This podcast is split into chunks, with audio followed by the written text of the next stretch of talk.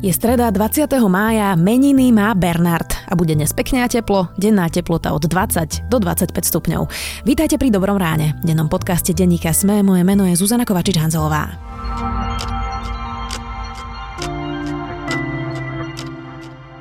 A teraz poďme na krátky prehľad správ.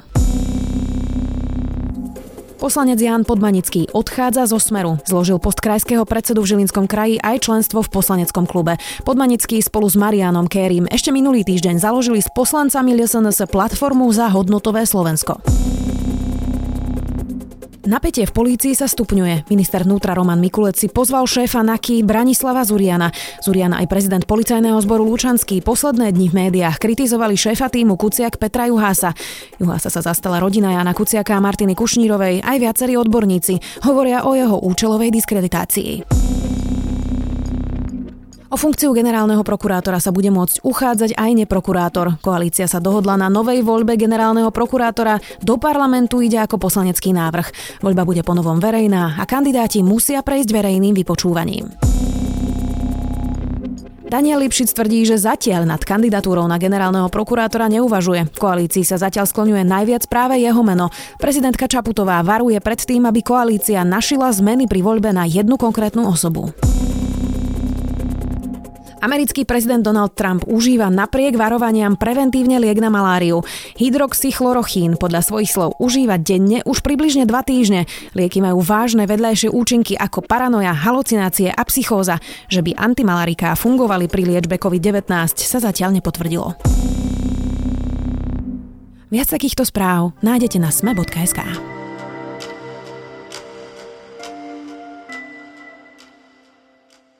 Primátor Bratislavy Matúš Vallo sa dohodol s podnikateľom Ivanom Kmotríkom na odkúpení dcérskej firmy Bratislavských vodární. Už roky sa hovorí o tom, že práve Kmotrík tuneloval mestské vodárne cez dcérsku firmu Infraservices, ku ktorej sa priznal len nedávno vďaka protischránkovému zákonu.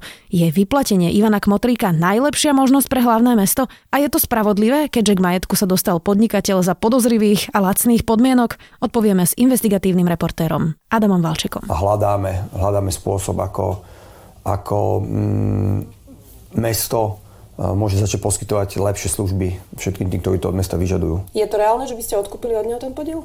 Lebo by ste hovorili vtedy, že chce ešte založiť novú firmu. Zmluva z Infraservices skončí a BVS končí v roku 2022. Na konci myslím, to znamená, že to je dátum, o ktorom sa treba baviť a od ktorého sa odvíja nejaká reálna cena tejto spoločnosti a tam musí dojsť v nejakej zhode alebo nezhode a na tom sa pracuje. Adam, tak začneme tento príbeh úplne po poriadku. Ako sa vlastne stalo, že sme sa dostali do situácie, že mesto musí odkúpiť vlastný mestský podnik po tom, čo tam sú podozrenia z tunelovania firmy? Nevýhodnou privatizáciou, ktorá sa nikdy mestskí funkcionári v minulosti nepomenovali, že ide o privatizáciu.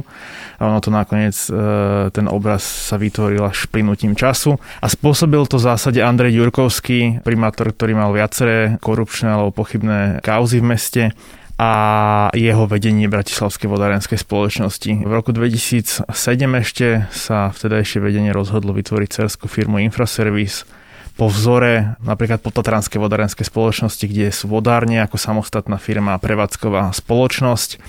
Tá firma chvíľku fungovala ako 100% dcéra. Dôvod, pre ktorý Andrej Ďurkovský alebo jeho ľudia to urobili, bolo, že údajne chceli zefektívniť vzťahy, čo sa v zásade po tých 13 rokoch ukazuje ako totálny nezmysel, že naopak tie vzťahy nie sú efektívnejšie, ale sú menej prehľadné. Tá dcerská firma robila čo? Potrubia, vody, údržbu? Áno, to znamená, že v zásade...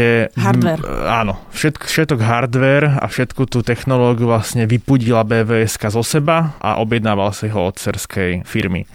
A v roku 2010 prišiel ten nevýhodný alebo hlúpy nápad, podľa mňa, natajňaša naozaj potajme pustiť do Infraservice súkromného investora. To bol privatizačný akt, ktorý sa urobil v rozpore s verejným záujmom, s transparentnosťou. Andrej Ďurkovský to urobil ešte aj tesne po tom, čo prehral voľby. Presne tak. To je jedna vec, tá časová súvislosť, ale druhá vec, že ten proces bol absolútne netransparentný. To znamená, nehlasovalo o tom mestské zastupiteľstvo, nevedela o tom verejnosť, nebola žiadna súťaž. To znamená, že normálne niekto z tej infry za nejakých dodnes nevyjasnených okolností povedal a určil, kto kúpi ten podiel. Nikto, žiadna komisie, žiadne otváranie obálok, žiadna súťaž o cenu. Ani sa netvárili na súťaž. Nie. Oni len povedali, že vlastne treba súkromného investora, aby doniesol peniaze, čo bol nezmysel, žiadne peniaze nedoniesol. A na chvíľku túto úlohu zohrala naozaj stavebná firma, ktorá pôsobí vo vodárenstve. O tomto vieme teda 10 rokov a 10 rokov sa hovorilo, že je za tým Ivan Kmotrík. On teda dodnes tvrdí, že za tým nebol a že vlastne odkúpil Infraservices až náhodou po tom, čo ty si podal podanie na súd, že sa má k tej firme prihlásiť v rámci protischránkového zákona. Infraservices, veľa sa hovorí o tom, že teda cez túto firmu tunelovali vodárne.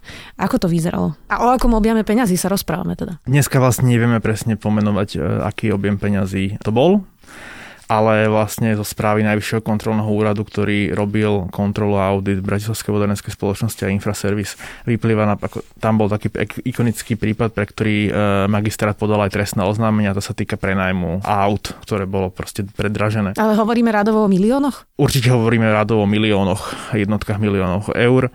No a fungovalo to tak, že do Infraservice mesto z nejakého dôvodu, pomerne nevyjasneného, stratilo manažerskú kontrolu, alebo teda BVSK, keďže BVSK je materská firma, stratila manažerskú kontrolu nad Infraservice, hoci má 51% podiel.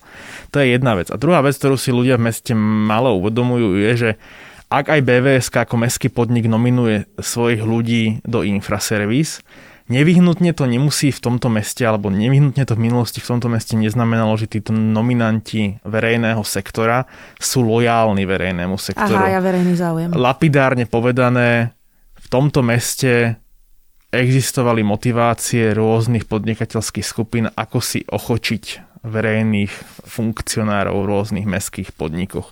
Toto sa podľa môjho názoru dialo aj v Infraservices, kedy tí ľudia nominovaní BVS-kou nezastupovali verejný záujem. Tak toto je teda skutkový stav. Po tom, čo vznikol protischránkový zákon, tak ty si podal vlastne na súd, že teda tá firma patrí Ivanovi Kmotríkovi podľa teba. Doložil si teda aj dôkazy. On sa k tomu priznal. O tom sme už celý podcast mali, čiže toto nemusíme podrobne vysvetľovať. Ale povedzme si teraz 2020, prečo sa zrazu zmenila situácia, keď od 2010. každý primátor to nechal tak, tam si to žilo svojim životom, v podstate sa tunelovali vodárne, boli tam síce nominanti mesta, ale vlastne nehájili záujmy občanov. Čo sa teraz zmenilo? Čo sa zmenilo je, že tá skupina okolo Ivana Kmotríka bola systematicky niekoľko rokov pod tlakom. Jednak v zásade to konanie na protischránkovom súde vyústilo do takej situácie, že Ivan Kmotrík ten podiel musel kúpiť. On teda odmietol, že sa priznal, teda ho presne pred rokom o takomto čase kúpil. To konanie začalo v roku 2018, čiže sa bavíme o 2 rokoch v zásade nejakého priebežného tlaku na tú spoločnosť, kde visel, teraz použijem strašne klišé, nejaký Damoklov meč, že príde o ten kontrakt za 40 miliónov eur ročne, ktoré prúdili do Infraservice. Pretože hrozilo, že by ich vyškrtli z obchodného registra. Áno, a stratili by tú zmluvu s BVS-kou. To je jedna vec. Druhá vec je, že treba si uvedomiť, v akej pozícii je dneska Ivan Kmotrík z takého mocensko-politického pohľadu. Jednak SNS, pri ktorej bol pripisovaný vplyv Ivanovi Kmotríkovi, nie je ani v parlamente a vonkoncom nie vo vláde. Zároveň táto vláda, alebo minister školstva sa veľmi rezervovane stáva ku kúpe Národného futbalového štadióna, čo je pre Grafobal Group proste 100 miliónov cash, ktorý momentálne nedostal, hoci sa na neho spoliehal. Čiže aj toto je nejaká situácia, v ktorej Ivan Kmotrík ako podnikateľ pôsobí. Zároveň aj na skupinu Grafobal Group dopadli dôsledky pandémie. To je súkromná firma, ktorá vyrába obalový materiál, pôsobí na plne konkurenčnom trhu. Tak ako my kupujeme menej potravín, tak oni vyrábajú menej obalov na tie potraviny, alebo proste na materiály, ktoré sa kupujú. Menej krabičiek jednoducho. Presne, menej krabičiek, hej. To je nejaké východisko, ktoré bolo na strane Ivana Kmotríka. Na strane mesta bolo jednoducho záujem, ktorý myslím, že Matúš Vallo prezentoval od prvého dňa zvolenia, že chce vyriešiť situáciu v Infraservice. A tá politická reália bola jednak akože biznisová, to znamená, že šetriť mestu a verejnému záujmu peniaze, ale tiež aj politická, pretože BVSK je síce vlastnená s väčšinovo hlavným mestom Slovenskej republiky, ale vlastňujú aj vyše 80 obcí a miest na západe Slovenska.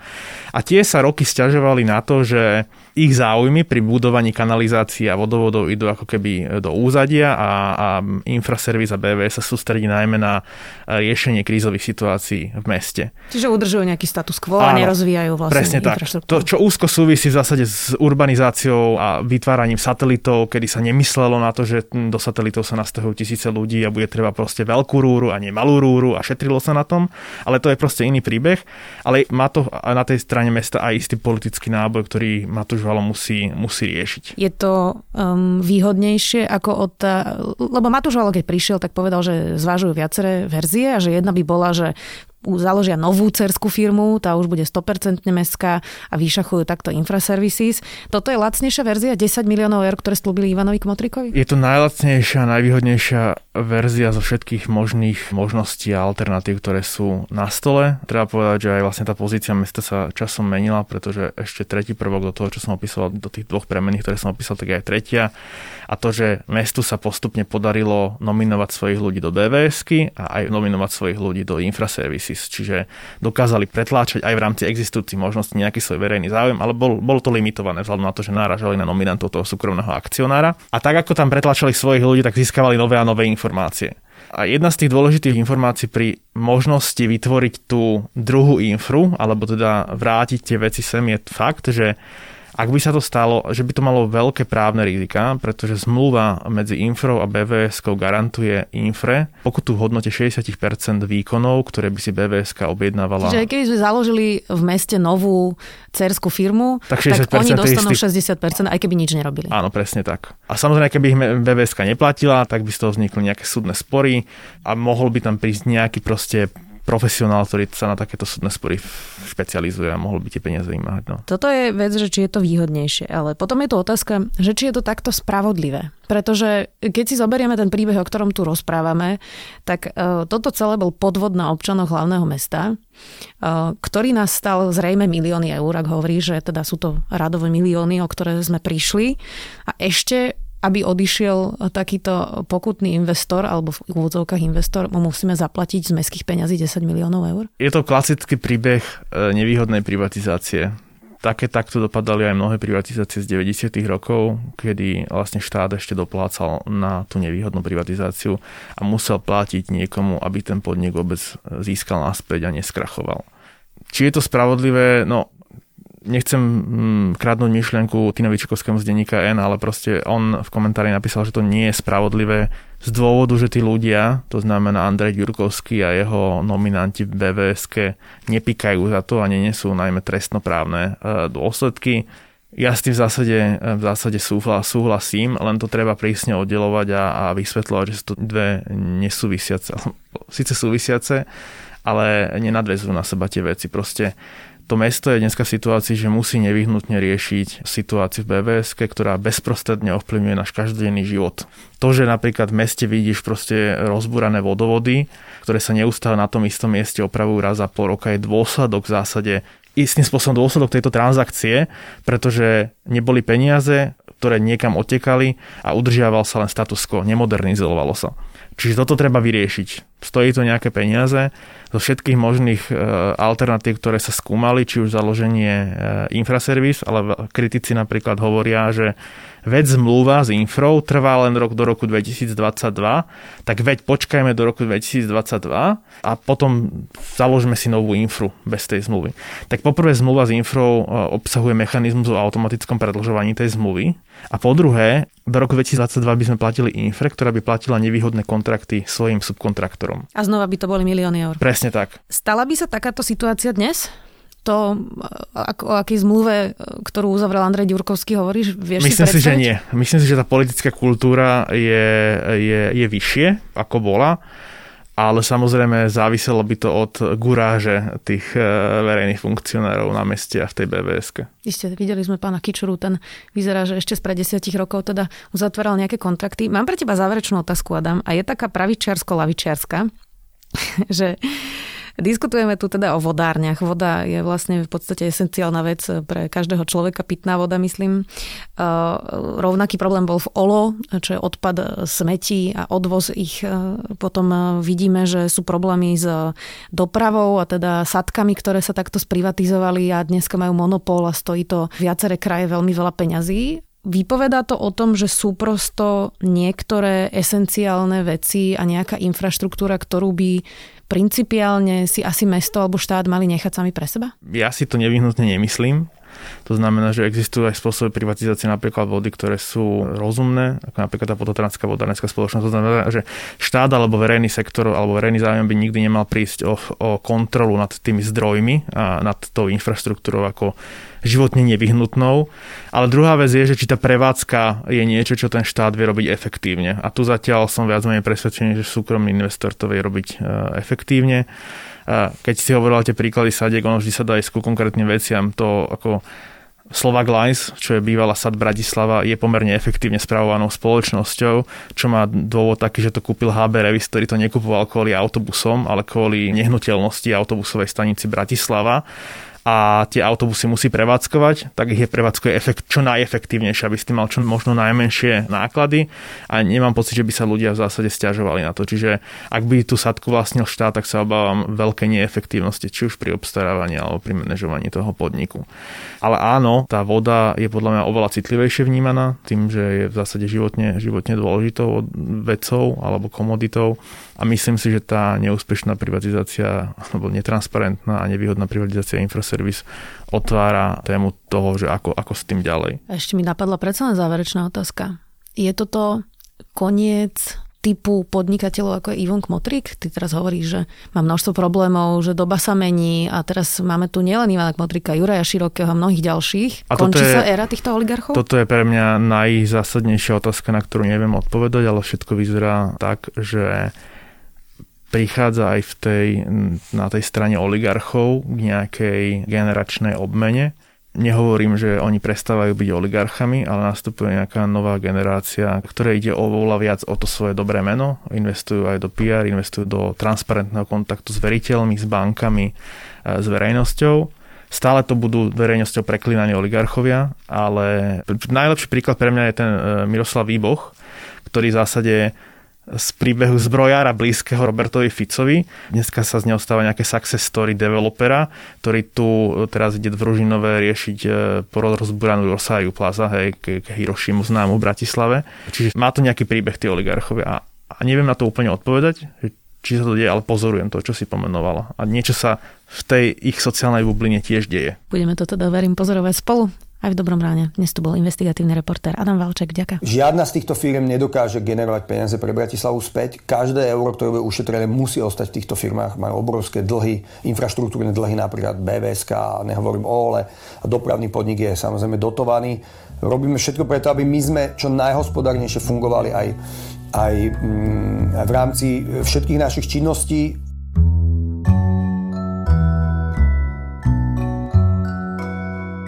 Komik Hasan Minháš každý týždeň rozoberá vážnu tému ako fast fashion, bezdomovectvo, obezitu, ale aj ekologické, sociálne a politické témy na Netflixe. Je to vtipné, rýchle a je to môj dnešný zaujímavý tip na záver. Do počutia opäť zajtra.